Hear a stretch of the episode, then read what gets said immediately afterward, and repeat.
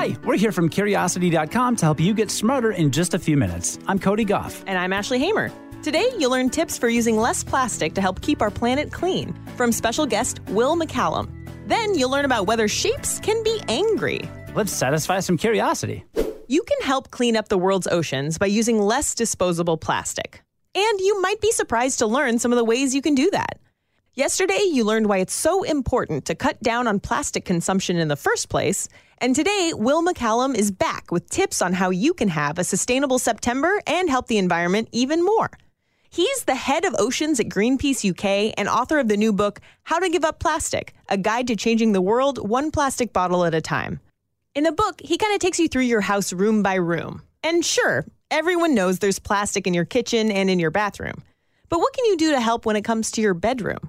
Well, bedroom, the main reason I include that in the book is really the clothes. So many of our clothes are made using synthetic materials. And when you're going out shopping for clothes, think, do I really need do I really need that item of clothing or could I just fix what I've already got? Or if you are buying clothing, look for clothes made with more natural materials or bed linen made with more natural materials.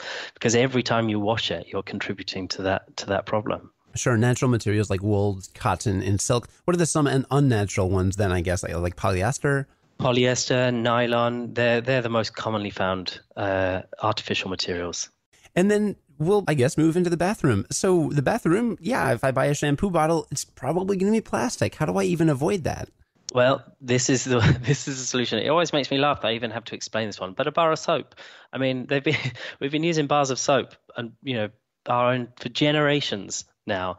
And and yet somehow people have forgotten that that's maybe the most simple way to cutting out a lot of the plastic in the bathroom. But there are other ways as well. So there's so many companies now people like Lush who are doing moisturizer makeup in tins. So you, you use it then you can take your tin back to the store when you next go go there to buy stuff. You can cut out your cotton earbuds. Lots of doctors say you shouldn't even be using them anyway but those cotton earbuds they use plastic in the stick so get some that use bamboo instead, which are becoming more commonplace. Or um, cleansing wipes. A lot of people don't realize they're made of plastic. They're made of synthetic materials. The the River Thames, the most famous river in the UK, runs through London. The entire bed of the river has changed shape because of the amount of these wipes that are that are ending up there. It's disgusting, and yet you know they are a relatively new product. We could just use a cloth flannel yeah, we can relate here in Chicago. The Chicago River is not exactly a um a, a picture of cleanliness. it, it's funny what you said about the soap. It's like you know you said I shouldn't even have to explain this to people. Are there any particular tips that you've given people that really like blow their mind that they're like, oh, I never would have thought of that? You know what? No, because so many of the tips are, are so easy. Like they're, they're such simple things. I mean, they blow their mind that they're so simple in a way. like in the UK, we use 11 billion items of single use plastic every single year just on lunch on the go. So just what? sandwich wrappers and plastic bottles. So by making your lunch on a Sunday, putting in a lunchbox, taking it in every day, you are no longer a part of that problem. It sounds so simple, and yet that could be the single biggest thing you did all year to reduce your plastic footprint is just making yeah. your own lunch. Wow. And then I know we have a lot of parents listening to this in the nursery. I mean, babies, babies just destroy everything, right? They're creatures that create lots of messes. Talk to me a little bit about, about what parents can do uh, when they've got newborns, maybe to reduce their footprint so uh, with parents i always start by saying be kind to yourself. You know you got a baby you probably got no time no money and no sleep. So so don't worry about it if you can't do everything. But also don't let the fact that you can't do it 100% get in the way of you doing it 50% of the time. So yeah reusable diapers you know we've grown out of them in some way. Very few people use them. But imagine if you only use them when you're at home. So you let yourself off when you're out and out and about with the baby but when you're at home, use reusables. That's going to cut diaper use by you know more than fifty percent maybe, and that's worth doing. That makes it worth doing. So so for for the nursery, I'd say you know look at look at the areas where you can secondhand toys or secondhand clothes. Like why are you buying new for for for a baby that's going to grow out of stuff so quickly? Hopefully that again it saves you money as well another one with nursery, and I say this one because it, it taps into you know something I want to encourage everyone to do. It's team up team up with other young parents, make plans together because it's so much easier to give up plastic if you're doing it with a group of people. And you get together and you make it into the new normal. You pick up new habits together. So plastic free birthday parties, plastic free birthday decorations. These are all things that we could totally do.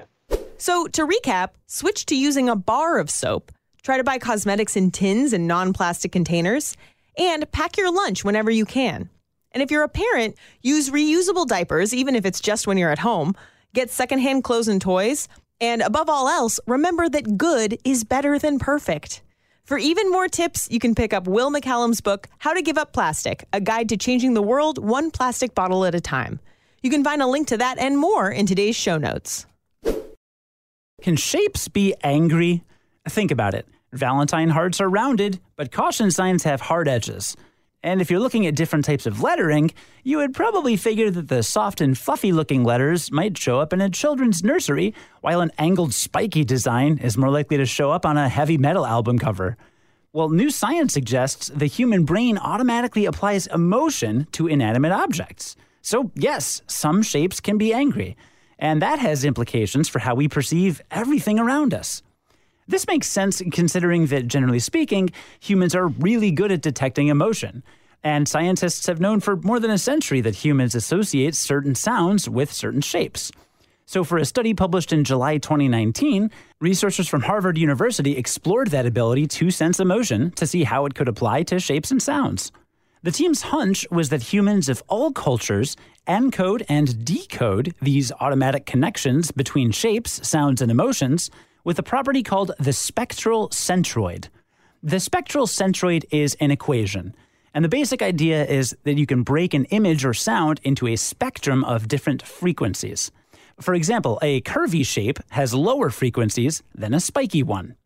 Scientists take the average of each shape's frequency spectrum to get its spectral centroid.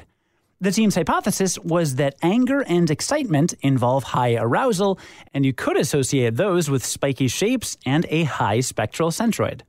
The opposite would be true for sad, peaceful emotions. And they were right. Some of their experiments involved asking participants to draw their emotions.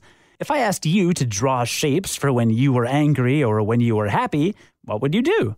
Well, if you're like the participants in this study, you would draw sharp edges for anger and rounded ones for sadness. And when scientists calculated the spectral centroids of each shape, they could guess what the emotional label would be with almost 80% accuracy. The researchers say they hope this study can lead to building a deeper understanding of how communication can transcend geographic, cultural, and genetic barriers. So maybe the next time you feel like you can't understand how someone is feeling, you should ask them to draw it for you. Science says you'll understand immediately. And now let's recap what we learned today. Today, we learned that you can cut back on plastic use by switching to cosmetics and toiletries in tins and non plastic containers, packing more lunches, and remembering that you don't have to have perfect habits all the time to make a real difference. And that shapes can be angry, even across cultures. And you can measure that using a thing called the spectral centroid. And you know what word has a lot of letters with a low spectral centroid? What? Curiosity. I'm looking at it on my screen. I mean, it has about the same mix as Ashley does. Ish. The letter O and the letter S. Yeah. I don't know. Those are those are bangers. I don't, Those are bangers. I don't know what that means. Join us again tomorrow to learn something new in just a few minutes. I'm Cody Gough. And I'm Ashley Hamer. Stay curious.